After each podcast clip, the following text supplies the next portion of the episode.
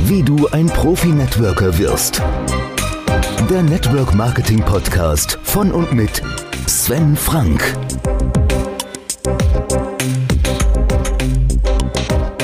Hallo und herzlich willkommen zu einer weiteren Folge des Podcasts Wie du ein Profi-Networker wirst. Mein Name ist immer noch Sven Frank.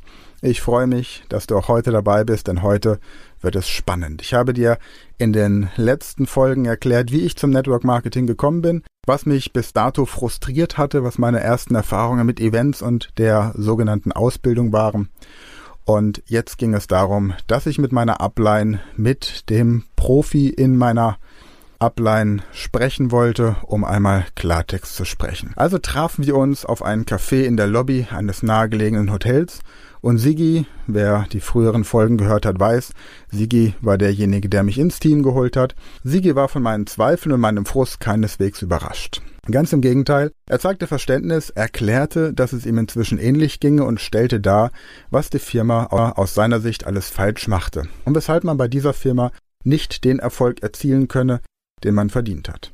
Ich war positiv überrascht, hatte den Eindruck, dass dieses Gespräch die Lösung aller Probleme bringen konnte. Und so sagte ich frei heraus, hör zu, Sigi, ich möchte, dass du mir sagst, wie ich dieses Geschäft wirklich betreiben muss, um im Network Marketing erfolgreich und finanziell unabhängig zu werden. Mir ist egal, ob ich hier zu Damenbinden, Turnschuhe oder Arschimplantate verkaufen muss. Hauptsache es funktioniert. Damals war mir noch nicht klar, dass verkäuferische Fähigkeit nur eine von ungefähr zwölf Kernkompetenzen war, die ich als Profi erlernen musste, um im Network Marketing erfolgreich zu sein. Eigentlich hätte Sigi mir antworten müssen, dass wir zunächst mit den Grundlagen der Persönlichkeit, des Zeitmanagement, des Online-Marketings und der Rhetorik beginnen müssten, bevor ich anfange, den Fehler bei der Firma oder dem System Network Marketing zu suchen. Stattdessen sagte er mir, Sven, wir werden die Firma wechseln und dann wird alles besser. Das war der Tag, an dem Sigi vom Profi zum Amateur wurde, ohne dass ich es merkte. Die neue Firma hatte laut Sigi folgende Vorteile zur bisherigen. Der Firmensitz ist in Deutschland und nicht in den USA, also muss man sich bei Fragen nicht durch sein mittelmäßiges Englisch wursteln.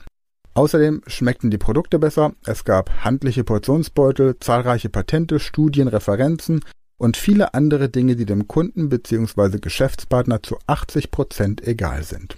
Tatsächlich war es jedoch praktisch, die Firma quasi direkt vor der Tür zu haben und es gab sogar einmal pro Woche Firmenpräsentationen, zu denen ich neue Leute mitbringen konnte. Es war sogar möglich, die Produkte direkt bei der Firma abzuholen. So sparte ich das Porto und die Wartezeit. Im Starterpaket waren umfangreiche Schulungsunterlagen enthalten, unter anderem eine noch ausführlichere Anleitung zur Erstellung einer Namensliste, als ich es vorher kannte, und die Produkte zeigten eine unmittelbare Wirkung, ähnlich wie bei einer allergischen Reaktion. Alle waren begeistert und natürlich folgte Efi, meine unmittelbare Sponsorin, auch Sigis Weg zur neuen Firma. Alles sollte besser, einfacher, seriöser, deutscher und professioneller werden. Siggi hatte sich extra ein Wohnmobil gekauft, damit er die nächsten Monate durch Deutschland fahren konnte, um Teampartner zu akquirieren. Siggi war ein echter Profi und wenn er etwas anfing, dann richtig.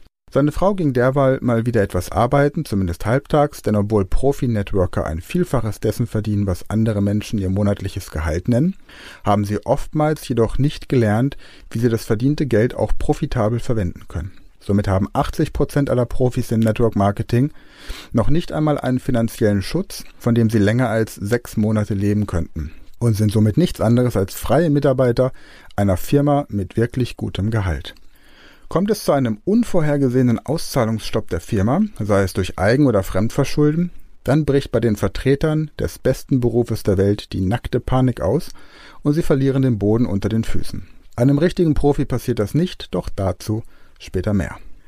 Ich konnte Sigi also beobachten, wie er Tag und Nacht mit seinem Wohnmobil unterwegs war und eine komplett neue Struktur in der Firma aufbaute. Ganz neu natürlich nicht, denn die alten und schwachen Teampartner folgten ihrem Sponsor bei einem Wechsel immer treu in den nächsten Versuch. Nach etwa zwei Monaten sah ich schon deutliche Spuren an Schlafmangel in seinem Gesicht und diese Art des Geldverdienens erschien mir wenig attraktiv. Seine Arbeitsweise zu beobachten zeigte mir aber auch erstmals auf, was ein Profi im Network Marketing leisten muss, um seiner Firma 10.000 Euro oder mehr im Monat wert zu sein. Jeder Selbstständige kann erahnen, was ein Mitarbeiter im Monat an Umsatz bringen muss, um von seiner Firma diesen Betrag monatlich überwiesen zu bekommen. Aus meiner Sicht ein Preis, den ich zum damaligen Zeitpunkt nicht zu zahlen bereit war. Ich baute also wieder mein Team mit zehn Teampartnern auf, hatte meine monatlichen Ausgaben gedeckt, besuchte auch den ein oder anderen Event, um zwei meiner Teampartner als meine Downline vorzustellen, aber ansonsten änderte sich an meiner Arbeitsweise im Vergleich zur früheren Firma nichts. Infolgedessen änderten sich natürlich auch nicht die Resultate. Auch die Schulungsinhalte waren bis auf wenige Ausnahmen dieselben wie bei der Vorfirma, und so drängte sich mir der Eindruck auf, dass dies wohl das bestmögliche Vorgehen sein müsse, um erfolgreicher und finanziell unabhängiger als Networker zu werden. Logischerweise konnte ich dann nur wirklich etwas erreichen, wenn ich bereit war, so ein Programm zu fahren wie Sigi, was ich aufgrund meines Sohnes und meiner Praxis jedoch nicht wollte. Somit war mir klar, weshalb ich im Network kein Profi werden würde. Denn ich konnte ja jetzt an Siggi live erleben, wie der Weg dorthin funktionierte. Was ich damals noch nicht wusste, war, dass dies der härteste Weg war und die meisten Network-Firmen gar kein wirkliches Interesse haben, der breiten Masse ihrer Vertriebspartner die Erfolgsstrategien mitzuteilen. Oder anders gesagt, die Masse der Networker tut das, was sie von der Firma gesagt bekommt. Und Fakt ist, dass die Masse der Networker kein Geld verdient. Also macht ein Profi das, was die Masse nicht tut. Doch dazu komme ich im Verlauf der Podcast noch genauer. Der Kontakt zu Sigi brach mehr und mehr ab, auch weil es nach der Registrierung als Teampartner nur noch Network-Gespräche mit ihm gab. Ein Austausch zu anderen Themen schien fast unmöglich. Jedes Treffen war geprägt vom Business. Nachdem ich jedoch keine Erfolge nachzuweisen hatte, zog ich mich zurück, um den daraus entstehenden Frust zu meiden. Heute weiß ich, dass ich nur dann wirklich ein Profi sein kann, wenn Networking mein Leben ist. So wie sich jeder Zahnarzt auch im Privatleben auf die Esszimmer seiner Gesprächspartner konzentriert. So verbrachte ich zwei weitere Jahre als Vertriebspartner bei einer deutschen Firma mit leckeren Produkten, aber ohne nennenswerte Ergebnisse. Es schien mir, dass Network Marketing in der Theorie ganz vielversprechend sei, aber die Opfer, die es zu erbringen gilt, mir dann in der Praxis zu hoch waren. Fünf Jahre später würde ich verstehen, dass es zwei Wege zum Erfolg gibt. Erstens der Hardcore-Weg, wie ihn Siggi und viele andere gegangen sind, denen ich im späteren Verlauf noch begegnet bin, oder der langfristige, der darauf spekuliert, dass jede Frucht Zeit zum Reifen braucht, bis man sie ernten kann. Der zweite Weg ist gesünder für das Team und für die Branche. Allerdings verträgt er sich nicht immer mit den Interessen der Firmen. Die Firmen möchten möglichst wenig Provision ausschütten und viele Produkte verkaufen. Die Networker möchten aber möglichst wenig in Produkte investieren und möglichst viel Provisionen bekommen. Somit sind die Interessen schon einmal unterschiedlich und theoretisch kann ich von einer Firma nicht lernen, wie ich ein Profi-Networker werde. Die Geschichte von Sigi endete damit, dass er drei Jahre später ein Angebot von einer neuen Network-Firma bekam. Es gibt zahlreiche Firmen auf dem Markt, die sehr viel Geld dafür bezahlen, dass sie für sie ein neues Land eröffnen oder das Team aufbauen. Ich weiß nicht, ob Sigi der Firma eine Abwehrprämie wert war oder ob er nur die Chance für sich sah, in einer Top-Position bei einer neuen Firma einzusteigen. Wie dem auch sei, er wechselte und ich blieb. Seitdem verlor sich der Kontakt. Aber dann erreichte mich der Anruf von Markus.